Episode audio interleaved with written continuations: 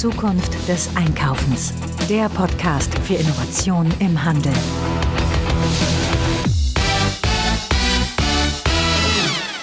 Christoph Tripp, mal wieder bei uns im Podcast als Gast. Also erstmal herzlich willkommen und vielen Dank, dass du dir die Zeit für uns nimmst.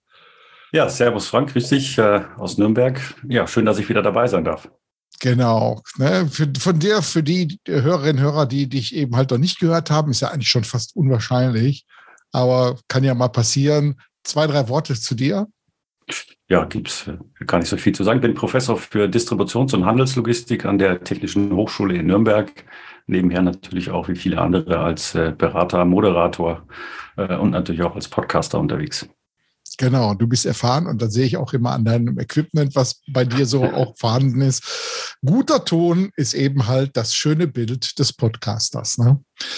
Ähm, Christoph, wir haben heute dieses super coole Thema digitaler Zwilling. Und digitaler Zwilling ist ja etwas, das ist eigentlich nicht neu in dieses ganze Thema, nur jetzt geht es gerade durch alle Medien. In welchem Bereich bist du äh, im, in diesem, nein, wie bist du in diesem Bereich digitaler Zwillinge unterwegs eigentlich? Naja, also wir äh, beschäftigen uns sehr viel in, äh, in Abschlussarbeiten natürlich mit den äh, Themen rund um den digitalen Zwilling, haben da jetzt auch schon, äh, sag mal so, fünf, sechs äh, intensivere Analysen eben dazu gemacht in, in ganz unterschiedlichen Feldern. Mein Bezugspunkt ist natürlich alles das, was die Logistik im Handel irgendwie ähm, beeinflusst äh, wo wir Herausforderungen haben. Und das ist vor allen Dingen das Zusammenspiel zwischen äh, Filiale und, und äh, Zentrallager. Äh, da, ähm, sag mal, ist im Moment viel im Gange. Ähm, offensichtlich beschäftigen sich sehr, sehr viele Unternehmen damit. Es gibt allerdings noch nicht wirklich äh, viele gelungene und, und wirklich umgesetzte, ähm, tatsächlich auch, auch, sag ich mal, breitflächigere äh, Projekte dazu. Ja, für die Hörerinnen und Hörer, die mit digitalen Zwilling so als Wort noch nichts anfangen können, das ist praktisch, dass man eine digitale Repräsentanz eines materiellen oder immateriellen Objektes in der digitalen Welt schafft. Ich sage mal so ein Beispiel, was wir ganz gut kennen, glaube ich, aus vielen Simulationen ist, dass man heutzutage in der Automobilindustrie nicht immer unbedingt Autos vor Wände fahren lässt, um zu gucken, ob die noch äh, vom Unfallschutz her gut sind, sondern dass man digitale Zwillinge crashen lässt und dann auswertet, was eigentlich den Insassen dann passiert ist. Ne? Bis hin zu, ja, dass man teilweise sogar schon ähm, äh, als Beispiel jetzt hier Satellitenstarts und Raketenstarts dementsprechend simuliert in so einem digitalen Zwilling. Und James Webb Teleskop ist ein so ein Beispiel, wo man dann wunderbar voraussagen konnte, wie viel Sprit man braucht und wie lange er dann da oben auch rumfliegen kann. Also hm. das sind so ja, Dinge, absolut. die gut passieren. Also wir, wir ähm, bilden quasi, wir bilden quasi die, die Realität irgendwie digital ab und das kann natürlich auch auf ganz unterschiedlichen Ebenen sein, wenn wir vielleicht noch drüber sprechen. Äh, und insofern ist das Thema tatsächlich nicht neu. Ne? Die NASA ist ja schon irgendwie Ende der 60er Jahre schon mit den ersten, äh, sag ich mal, technischen Zwillingen an den Start gegangen, haben genau das gemacht, was du gerade gesagt hast, eben entsprechende, äh, ja, äh, sag mal, mögliche Vorfälle und, und ähnliches eben zu simulieren, bevor man ins All geht. Ja, von daher, so ein bisschen ist es auch äh, in der Logistik und in der Filiale so. Ja, und äh, ich sag mal, viele Dinge, weil du auch gerade gesagt hast, ist auch nicht neu. Äh, wir haben bereits 2011 äh, da fing dieses ganze Thema Metaverse mit Second Life damals an. Und dann gab es ähm, einen digitalen Zwilling der Stadt Berlin in einer virtuellen Welt. Der hieß Twinity, hieß die. Ich weiß das noch genau. Wir wollten damals schauen, wenn wir da an der Stelle einen Supermarkt machen, was passiert eigentlich mit dem Footfall dann in der Stadt, mhm. um dann dort äh, solche Simulationen hinzubekommen. War hochinteressant, hat sich aber irgendwie dann nicht durchgesetzt und äh, die, die digitale Welt gibt es auch, glaube ich, gar nicht mehr, muss ich mal irgendwo googeln. Aber ihr seid da unterwegs. Du hast gerade das Stichwort gesagt, ähm, Zentrallager, Filiale, diese ganzen Prozesse. Ähm, erzähl mal so konkret, was kann ich mir darunter vorstellen? Was passiert da? Also vielleicht erstmal, glaube ich, muss, muss, muss einem klar sein, dass man so einen digitalen Zwilling eben auf, äh, auf sehr vielen oder auf unterschiedlichsten Ebenen eben äh, ähm, sozusagen einsetzen kann. Ne? Die, die, sag mal, die ganz oben, obere Ebene ist natürlich immer so eine, eine Netzwerkebene eines Unternehmens, ne, wo ich tatsächlich dann auch Zusammenarbeit mit Lieferanten, Kunden und ähnlichen äh, eben auch darstellen kann. Ähm, die, die unterste Ebene wäre dann wirklich die, die ja auch schon recht weit vorangeschritten ist. Äh, wir, wir nennen sie immer die Asset-Ebene, also wo wir tatsächlich äh, beispielsweise ähm, auch aus dem Thema Machine Learning heraus eben sagen, wir können Wartung Wartungsnotwendigkeiten und ähnliches eben beispielsweise im Lager bei Flugförderfahrzeugen oder bei Lagertechnik eben auch äh, ja, steuern und optimieren und frühzeitig eingreifen. Die Ebene, die du jetzt genannt hast, die Filialebene, das, wir, wir nennen sie so die Standortebene. Ne? Das heißt, das ist die Ebene äh, eines Lagers oder eben einer Filiale. Und, und wenn man da eben genau reinschaut, dann, dann ist natürlich, ähm, sag mal, ein Thema, äh, hochinteressant, ähm, wenn man sich einfach vor Augen führt, dass mal ungefähr die, die Hälfte der, der Supply Chain Kosten bei einem Händler irgendwo in der Filiale liegen, wenn er wirklich eine umfassende äh, Filialstruktur hat ähm, und, und wir wissen, dass die, die Kosten eben der Filiallogistik verhältnismäßig hoch sind, dann bietet sich natürlich an, äh, stärker aus Sicht der Filiale zu denken und vielleicht sogar so weit zu gehen, dass man sagen kann, wir, wir versuchen Filial individuell zu kommissionieren äh, im Lager. Das heißt, äh, wir optimieren nicht aus logistischen Gesichtspunkten im Lager bei der Kommissionierung und packen ähm, sozusagen optimiert äh, Paletten oder Pakete, sondern wir überlegen uns, was braucht denn eigentlich die Filiale, um den Prozess in der Filiale zu beschleunigen, insbesondere die gesamte Warenverräumung. Und was ich natürlich dafür brauche, ist tatsächlich ein, ja, wir können schon sagen, ein ein, ein Abbild der Filiale in Echtzeit. Wir müssen genau wissen, welche Artikel, welche Sortimente in der Filiale wo stehen, um eben diesen Verräumungsprozess dann optimal zu gestalten. Und, und, und so, mal, so ein Rückwirken würde das dann fürs Lager bedeuten, wenn das Lager diese Information hat, dann kann das Lager eben für jede einzelne Filiale optimiert packen, dass dieser insbesondere der Verräumungsprozess ähm, dann tatsächlich eben auf ein Mindestmaß minimiert werden kann. Ne? Das ist ein ganz wesentlicher Ansatzpunkt ähm, in diesem Gedankenspiel beim Einsatz vom digitalen Zwilling, so zwischen Lager und Filiale. Ja, und da sieht man wieder gerade so in den Verbundgruppen, wie wichtig es ist, dass die Händler sich an den Planogrammen halten ne? und nicht ihr eigenes Ding da ständig machen. Ne? Sonst ja, genau. würde das Ganze nicht mal funktionieren. Ne?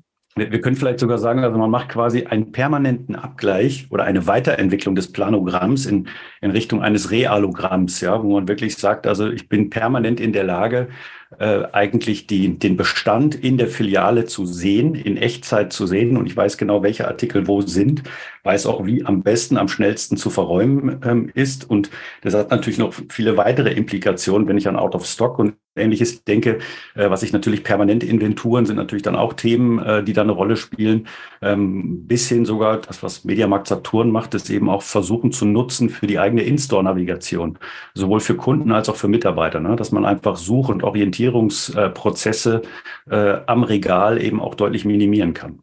Hm. Ja, man sieht ja, dass gerade auch in dem Zusammenspiel mit Electronic Shelf Labeln ganz viel in dem Bereich jetzt optimiert wird, auch eben bei der Verräumung, auch dass die Shelf-Label dann dementsprechend aufblinken, wo die Artikel dann dementsprechend hinkommen, die einmal abgescannt wurden, dass solche Prozesse dann auch dann schneller gehen. Aber jetzt sind wir ja bei so Themen, die bis jetzt das Thema ähm, des digitalen Zwillings noch gar nicht so bedingt haben. Ne? Wo kommt jetzt der digitale Zwilling zum Einsatz? Na, ich glaube, also der, der Grund, warum wir jetzt so intensiv darüber reden, ähm, also wie gesagt, ist, ist sicherlich, dass wir jetzt einfach die Möglichkeiten haben äh, der, der Datensammlung und der Datenanalyse und tatsächlich auch die Möglichkeiten haben, Daten in Echtzeit zu gewinnen. Ähm, wenn man jetzt das, dieses Vorreiterbeispiel von DM sieht mit dem, mit dem Verteilzentrum Boostermarkt, was gebaut worden ist, wo sie auch einen Preis bekommen haben, den, den Deutschen Logistikpreis, äh, bekommen haben. Ähm, das zeigt natürlich, dass man ähm, sozusagen dass das Ganze nur machbar ist, wirklich auch mit einem, mit einem funktionierenden Datenmodell, ähm, wo man nicht nur Daten sammeln kann, sondern eben auch über intelligente Algorithmen Daten auch vernünftig auswerten kann. Und was natürlich dazu kommt, ähm, man braucht natürlich auch eine funktionierende, wir nennen es immer eine funktionierende Service-Plattform, ja, die, die eben dafür sorgt, dass man in der Lage ist, wirklich auch Überwachung, Optimierung durch Simulation vor allen Dingen, äh, durch Verifikation, durch, durch Diagnosen eben auch sicherzustellen. Und wie bei vielen anderen Themen merken wir eben jetzt, dass durch den technischen Fortschritt das eben auch wirklich äh, ja, äh, leistungsfähig möglich ist. Ja, und das äh, ist letztendlich eben auch der Grund dafür, warum wir gerade erst in den letzten Jahren so, so Fortschritte gemacht haben im Thema digitaler Zwilling. Ne? Mhm. Wenn, wenn man jetzt mal so schaut, sind das ja alles Prozesse, die den Handel optimieren. Mhm. Könntest du dir denn auch vorstellen, dass digitale Zwillinge zum Einsatz kommen, um das Shoppen für den Shopper einfacher zu machen?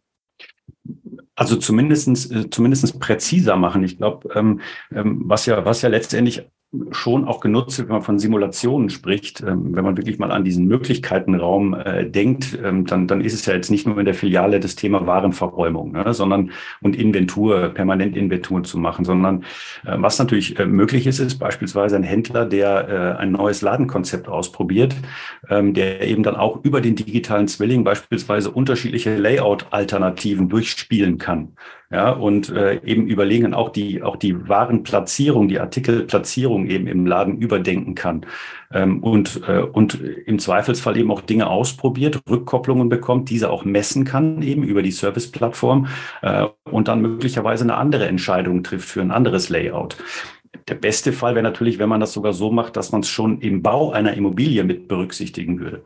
Ne, da gibt es dieses schöne Referenzbeispiel von Engelbert Strauß mit ihrer CI Factory in Schlüchtern, die ja die das tatsächlich schon im Planungsprozess des Lagers in dem Fall ja schon sehr intensiv genutzt haben, ja, bis jetzt zum Live-Betrieb das eben nutzen. Also da sehe ich schon auch Möglichkeiten. Und das Zweite, wie vorhin schon mal gesagt, ist natürlich das ganze Thema ähm, Navigation innerhalb, äh, innerhalb der Filiale, das dafür zu nutzen, ja, und tatsächlich zu sagen, ich gebe dem Kunden, wenn er sich eben äh, ähm, einloggt äh, in das WLAN der Filiale, dann eben auch eine Möglichkeit, direkt seine seine Angebote, seine, ähm, seine Artikelplatzierung eben schnell zu finden. Das kann der Kunde nutzen, das kann der Mitarbeiter genauso nutzen und ihm eben darüber auch zusätzliche Informationen zu geben. Also ich sag mal, da ist der, der digitale Zwilling quasi die, für mich so ein bisschen die, die Plattform der Möglichkeiten, ähm, die man auf jeden Fall braucht. Ähm, und auf dieser Plattform ist es möglich, dann eben viele weitere Services eben auch kundenbezogen äh, irgendwie mit einzubinden.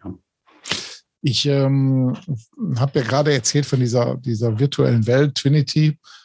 Äh, da war unsere Vision in diese Richtung auch ähm, für damals Metro Cash and Carry. Mhm.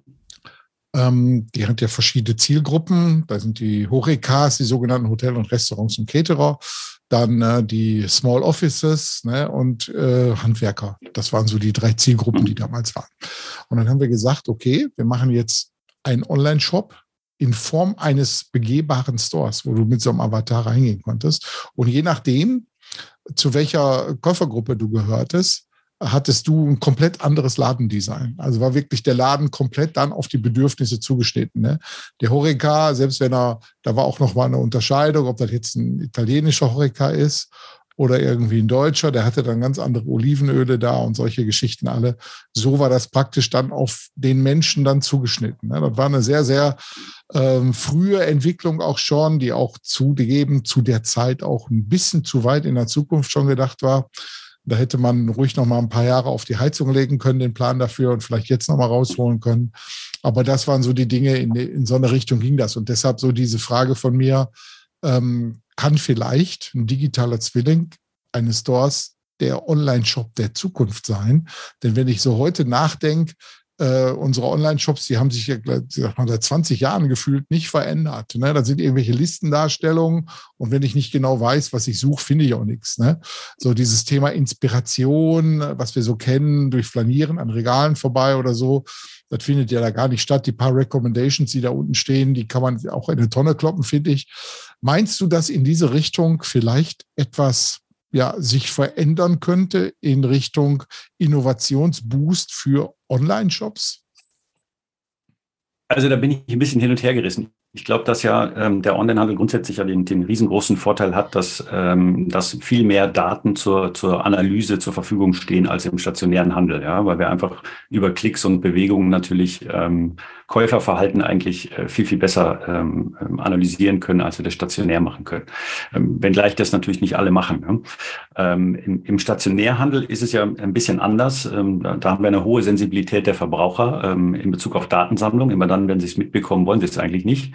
Äh, und über den digitalen Zwilling sehe ich eher Möglichkeiten, dass der stationäre Handel diesen Nachteil, diese Gap, die wir im Moment haben, äh, in der, ich sag mal, in der Analyse des Kaufverhaltens, ähm, also beispielsweise Verweildauer an Regalen, die Art und Weise, wie ich Produkte anschaue, welches die Ankerprodukte sind, wie die Laufwege eines typischen Kunden sind und, und, und das natürlich dadurch ein Stück weit auszugleichen äh, und, und dann eben auch ans Layout und an Artikel- und Sortimentsplatzierung anzupassen. Also ich glaube eher, dass ähm, der digitale Zwilling, so wie er jetzt im Moment zumindestens äh, ausgestaltet ist, eher dafür ausgelegt ist, den, diesen, diesen, sag ich mal, Datennachteil, den der Stationärhandel hat, ähm, äh, sozusagen auszugleichen.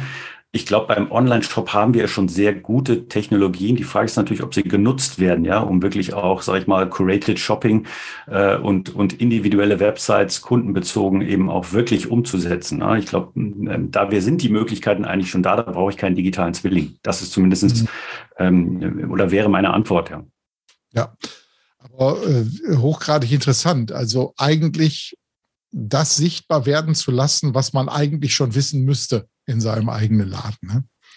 Ja, definitiv. Transparenz ist, glaube ich, mit der, der wesentliche Faktor, ne, den man, den man sozusagen, den man braucht, um all das andere drumherum eben zielgerichtet entwickeln zu können. Und das bietet mir natürlich der digitale Zwilling aber offen gesprochen, die Zurückhaltung ist ja durchaus da, weil natürlich der Invest, der damit verbunden ist, insbesondere der technische Invest, der ist natürlich immens. Ähm, ja, den, der ist natürlich extrem schwer zu beziffern.